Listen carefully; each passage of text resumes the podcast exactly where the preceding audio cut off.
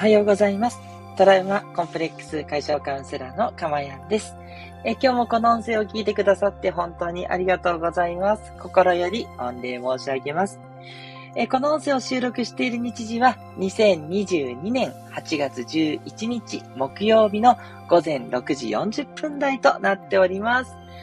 はい。ということでね、えー、またいつもの風景に戻ってきました。え、いつものお家に帰ってきました。いやー、楽しかったんですけど、やっぱりこう、お家はほっとしますね。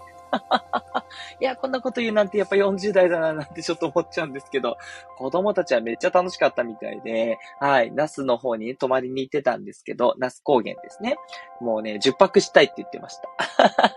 10泊もしたら飽きちゃうよなんてね、大人は言ったりするんですけど、子供はね、それぐらい楽しかったみたいで、あの子供のね、あのひと夏の思い出を作ってあげることができたらよかったなっていうふうに思っております。親冥利にね、尽きるなという感じですね。いや、一方でもう親はくたくたでございました。そう、昨日ね、あのー、帰ってきたんですけど、そんなね、渋滞ひどくないかと思ったら、やっぱ事故が結構起きましてね。まあ、事故が起きるともう数キロの距離を2時間かかるとか、そんな感じなんで。いやいやいや、無理とか思って、あの、東北自動車道降りて下道走ったりとかねして、で、下道走ったらまたね、変わった車がいたりね、ちょっとした電車にあったりとかね、まあ、いろんなことがあって、また面白くてですね、楽しかったんですけど、やっぱり疲れたのかね、もう帰ってきたら私は爆睡状態でして、え気づいたら朝になってましたというね。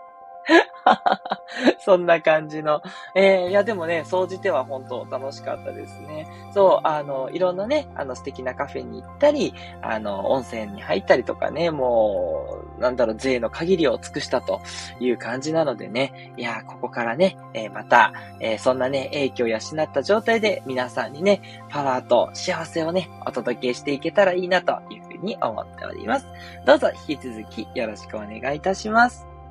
ということでね、え今日は8月11日山の日なんですけど、実はですね、明治が出て、出しているキノコの山の日でもあります。つまり、キノコの山の日ですね。ということなんでね、はい、今日はね、ぜひキノコの山を買っていただければ というふうに思います。そしたらね、幸せになりますよと。で、なんでね、8月11日かって言いますと、あの、8の字っていうのが、そのキノコの山を上から見たあの、チョコの傘の部分ですね。あの、傘の部分が丸っぽく見えるんで、それが2つ重なると8で、で、11が、あの、チョコの棒のとこあるじゃないですか。キノコの棒のとこですね。あれを2つ並べると11だそうです。えー、そんだけっていう感じなんですけど。ま、山の日だからね。山の日にかけたいということで、キノコの山の日というふうに覚えていただけるといいんじゃないかなって思います。そんな風にしなくてもね、覚えられるような気がするんですけど、あの、海の日か山の日かどっちかって迷ったりしません？どうですか？皆さん。ね。そういう時に、8と11はキノコっぽいから、あ、これ山の日だな、という風にね、覚えていただければ役立つんじゃないかと思います。はい。えー、ということでですね、えー、全然あの、この放送のね、内容では関係ない雑談をここまでしておりまして、えっ、ー、と、この放送ではですね、まあ、あの、癒しのね、声、私の癒しの声でね、癒されていただく、朝の素敵な時間をね、過ごしていただくっていう、あ、こっちはま、確かに今までのトークもそんな感じですけど、が一つと、で、これからですね、あのー、一つですね、テーマを決めてお話をさせていただくんですけど、で、そのテーマをあなたが毎日ね、聞いてね、毎日その私の考え方のシャワーを浴びていただくことで、必然的にですね、えー、これから未来英語幸せになっていく、そういうプログラムとなっております。つまり、今の幸せと未来の幸せの両方が自然に手に入ってしまうというね、そういう魔法のプログラムになっておりますので、ね、ディズニー顔負けな感じでですね、やっていきたいなと思っております。すいません。もう早速負けてるんですけれども。はい。とはいえですね、やっぱり大事なことって私は心だと思っております。はい。心が幸せであれば、どんな状況であっても人は幸せになれる。これをずっとテーマにしたくてですね、私はもうこれから邁進していこうというふうに今心に決めてる状態なんですね。はい。なので、それをですね、皆さんにも分かち合ってね、行きたい。で、なぜならというところで、私がずっとね、メンタルをずっと病んできました。悩んできました。で、それをですね、ここ、あの、3、4年かけてですね、ずっと改善してきたんですね。そしたらですね、もう今本当に幸せになってしまって、ほとんど悩みのない状態なんです。はい。まあ、時折ちょっと妻にカチンと 来るぐらいなんですけど、それもね、前はひどかったんですよ。ま、そのあたりはね、ホームページとか見ていただければと思うんですけれども、そんなことがあって、あの、今本当にね、あの、楽しい充実した日々を過ごさせていただいてるので、それをですね、体験を皆さんにもね、分かち合ってですね、えー、皆さんにも幸せな人生を当たり前ですが送っていただきたい。でそのためにはメンタルを改善していくことが大事だということを常々お伝えしております。はい。ということで今日のテーマなんですけれども、今日のテーマはこちらです。無最高の状態に学ぶ5。私たちは脳のシミュレーション世界で生きている。ということなんですね。私たちは脳のシミュレーション世界で生きている。ちょっとね、言葉で言うと難しいような感じがするんですけど、簡単に言うと、実際に世界を見てね、あの、本当の世界を見て生きてるんじゃなくって、脳がシミュレーションで作った、脳が考えて作った世界で生きてるよっていうことを言ってるんですね。はい。本当かいなと思うかもしれないんですけど、話を聞いていただくとそうかもって思えると思います。えっ、ー、と、これはですね、えっ、ー、と、62ページあたりですかね。本、あ、これですね、えっ、と、無最高の状態っていう本がありまして、その本の内容をもとに、私がお話ししたいことの裏付けとしてね、えー、使っていくっていう、そういうことをね、ここシリシリーズでやった、やらせていただいております。すいません、カミカミで。はい。で、その無最高の状態、鈴木優さんが書かれた本の62ページですね。そこに、え私たちは脳が作り出したシミュレーション世界を生きているっていうことを言っておられます。はい。で今日はね、このあたりから行きたいと思っています。はい。で、なんでね、そのシミュレーション世界で生きてるかっていうと、知ってる人もいるかもしれないんですが、あの、日常のね、活動に使うリソースを節約するためなんですね。つまり、世界っていうのは膨大な情報があるわけですね。だから私もこの目の前見ていて、えっと、カーテンがあって、その向こうに窓があって、で、携帯が置いてあって、時計があって、で、なんでしょう、コップが置いてあったり、机があったり、ディスプレイがあったり、ライトがあって、もう、数数えきれないほど物があるわけですよね。そう。で、物一つ一つの状態、硬いのか柔らかいのかとか、どんな色をしているのかとか、まあ、いろいろありますよね。っていうことで、そんな情報をね、全部ね、今脳が処理していたらとっても脳は追っつかないわけですね。で、今はいいんですけれども、昔の人間って、まあ、ろくにね、ご飯も食べれないような状況だったわけですよね。で、そんな原始の状態の人間が、もうすべての状態を把握して全部ね、葉っぱの一枚一枚までね、どんな模様かまでね、処理をしていたら、もう脳みそパンク、そして栄養が枯渇して人間は死んでしまっていたかもしれないわけですね。っていうことで、私たちはどういうふうに進化したかっていと、その今実際に起こっている全ての状況を見ているわけではなくて、どうせこれって今まで見たこれでしょみたいな。つまり、私は自分の部屋にいるんですけど、その自分の部屋なんてもう毎日見てるわけじゃないですか。で毎日見てる自分の部屋のことはもう処理はしてなくて、どうせここに壁があって、ここに机があって、椅子があって、で窓があるんでしょということを頭の中で勝手に作り出してそれを見てるだけ。これが脳のシミュレーション世界で生きているっていうことなんですね。はい。どうですかね？皆さんも特に日常の生活でやってることって結構もう考えずにやってません？例えば、朝出かけるときに、こうドアノブを回してガチャってやって行ってきますってするときも、じゃあドアノブ回すとき、よし、ドアノブを回すぞっつって考えてますっていう。ね。まあ、鍵外すぞって言って、多少の意識はあると思うんですけど、でも、もう、カチャンってやるって、こうすればいいって考えないでやってると思うんですよね。うん。で、開こうとして、まあ、時折ね、あ、しまった、またチェーンかかってた、なんて言ってね、チェーンを外したりしますけど、その、チェーンを外すっていう動きも、もう結構ほぼ、なんだろう、無意識でやってるんじゃないかなって思うんですね。で、扉が開いた後も、どうせ変わらない世界が広がってるじゃないですか。で、普通に廊下があの、マンションの廊下があったりとか、まあ、庭があったりとか、で、そんな感じでね、まあ、当然広がっていて、はい、いつもの道があります。いつもの電信柱があります。いつもの、なんだろう、隣の壁、庭の塀があります。みたいな。そんな感じですよね。っていうことで、これをね、一つ一つその時、その瞬間の状況を脳が把握してるわけではなくって、過去に見たものを繰り返し、録画再生してるだけだってことなんですね。で、それによって脳が楽にエネルギーを浪費せずに済んでるっていうことが本にも書かれてるし、私もそうだなというふうに思ってるんですね。はい。これがやっぱり人間のすごいところっていうことですね。まあ、他の動物ではやっぱりあんまりそういうふうにはしてないんじゃないかなというふうに思いますね。一緒にね、あのもう、一時のシーズンしか生きられないようなね、えー、そうですね、あの、こう、セミみたいな虫とかですよね。虫がね、まさかね、あ、この木はまた登った木だなとか あ、この木の汁は吸ったことあるから、あの、無意識で吸えるわとかね。そんなことはしてないんじゃないかなと思うんですよ。でも人間は繰り返し繰り返し一日一日を生きてるから、まあ、繰り返しって言ったところを省略できるんですね。これがね、人間のやっぱりすごい能力の一つだということだと思うんですね。で、ところがなんですけれども、この先がまたすごくて、一方でから先ですね、本に書いてあるんですが、扉を開けたら巨大な犬がいたと。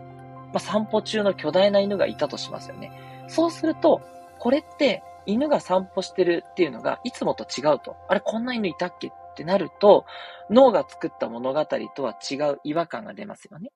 で、この違和感は、この違う情報だけが脳の工事領域に送り返されるというふうに本に書いてあります。つまり、この巨大な犬がいたというデータだけ、新たにこういった、えことがあったよっていうのが脳で処理されて、で、脳はその巨大な犬だけに集中して処理を始めるんですね。この犬は危険なんじゃないか？とか、こちらに向かってくるんじゃないか？とかね、どんな犬なんだろうっていったことをね、えどんどんどんどん脳は今までの状況に照らし合わせて、今まで犬に追っかけられた記憶とか、巨大な犬に吠えられた記憶とか、いろんなその記憶を引っ張り出して、で、今後どうなるだろうっていう推測をしていくっていうことなんですね。これがすごいところですね。これによって、昔の、原始の時代に生きた人間は、きっと、えー、そのサバンナとかね、そんなとこにいた時に動物がやってきたら、あ、これ襲ってくるぞっていうことをね、えー、察知したりとかね、そういった危険を、えー、きちんとキャッチして、それを処理していった。だから人間はここまで生き延びることができたんじゃないかなというふうに思うわけなんですね。はい。ということでここまで普段の生活では脳のエネルギーは浪費しない。で、普段の生活とは違ったことが起こった時だけ脳はフルパワーのエネルギーを使ってそこの問題を回避しようと頑張るということをお話しさせていただきました。はい。で、これがですね、じゃあそれですごいじゃん人間っていうことなんですけれども、問題なのはですね、この、えー、シミュレーションをするっていうのが過去の記憶に基づいてるっていう、ここが問題なんですね。で、これによって私たちは現実を間違って捉えてしまうっていうことがあるわけですね。そう。で、まあ、ここからはですね、ちょっとここに書いてある話ではないんですけれども、あの、まあ、私の場合、例えばね、こう、妻がこう、ちょっとこう、きついことを言ってきたとする、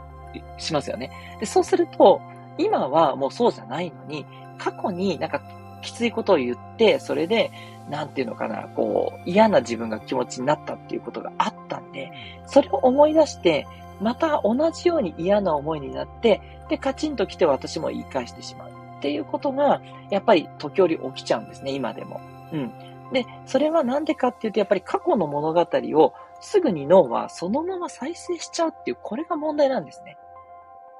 だから皆さんも例えば職場で上司がなんかきついことを言ってきたときに、あ、前にこのきついこと言われて、もうすっごいお説教が始まったな。だから、もうきついこと言われたらもうすぐにこう耳を閉ざしたくなって、もう聞きたくないみたいになって、イライラしたりとかしてね。そういう反応してしまうんですね。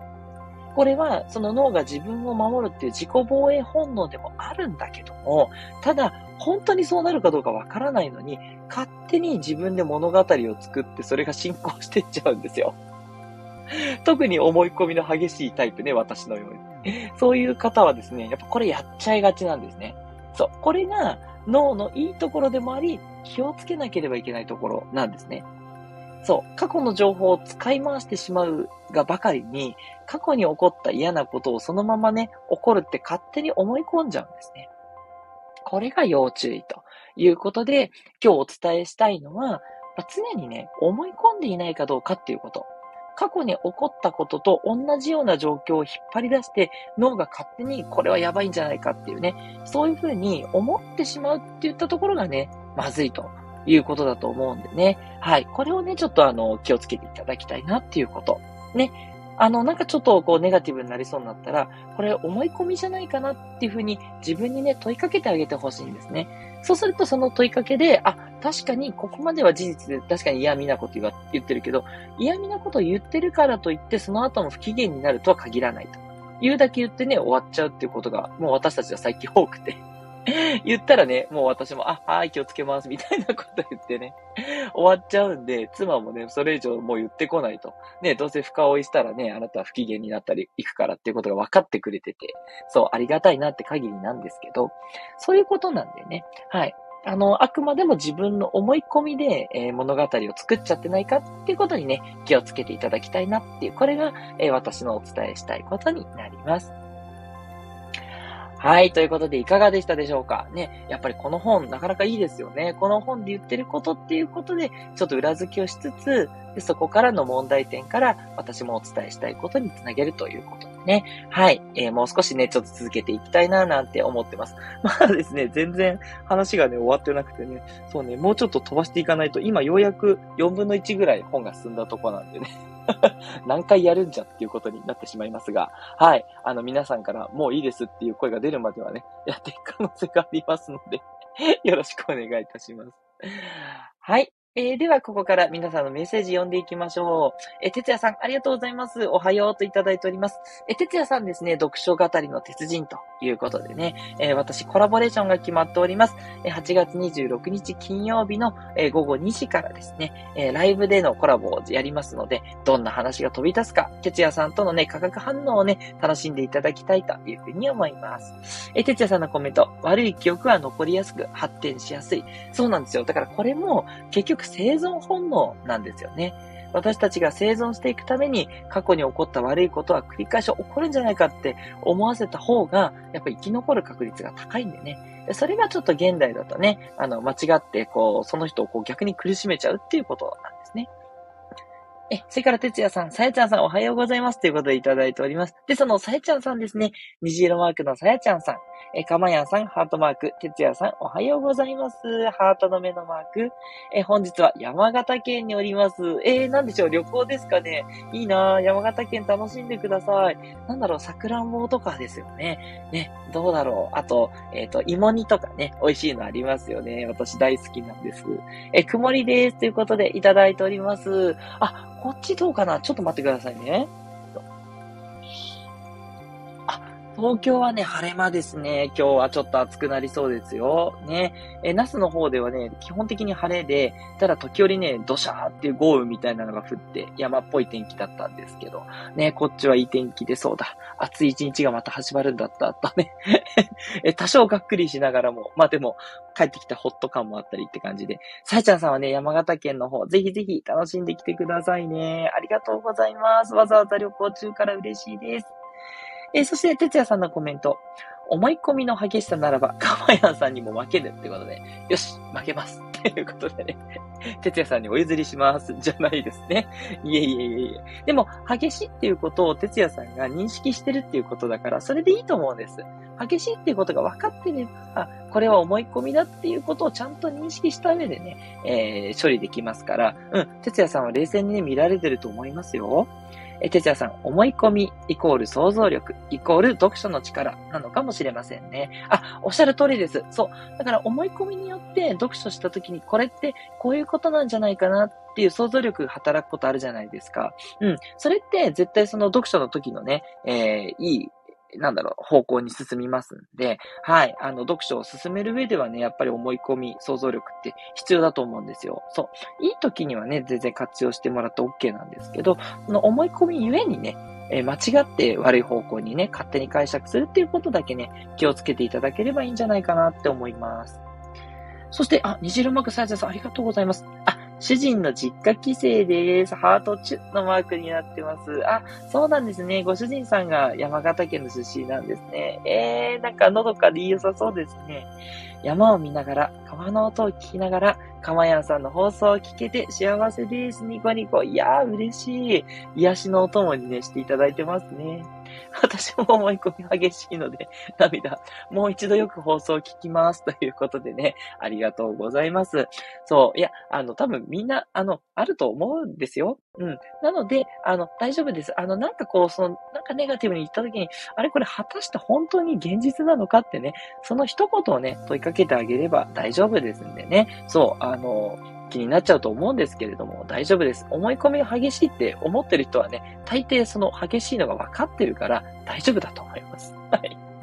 そう、気をつけなきゃいけないのは思い込んでるっていうことを分からずに、なんかこう、それに対してこう、不安になったりとかね、もう心配になって、あ、どうしようどうしようとか、もう本当にイライラするってなっちゃうってる状態がまずいっていうことなので、はい。全然、あの、激しいって分かってれば大丈夫だと思います。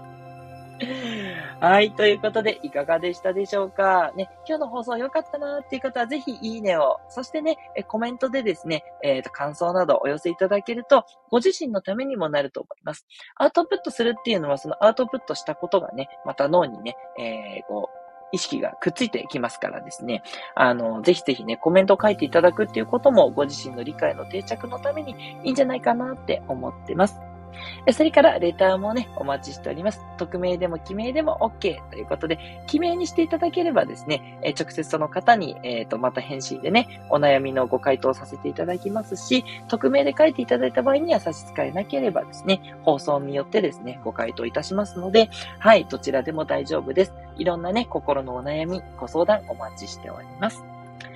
ということで、ドラマコンプレックス解消カウンセラーのかまやんでした。どうぞ今日も良い祝日をお過ごしください。それではまたお会いしましょう。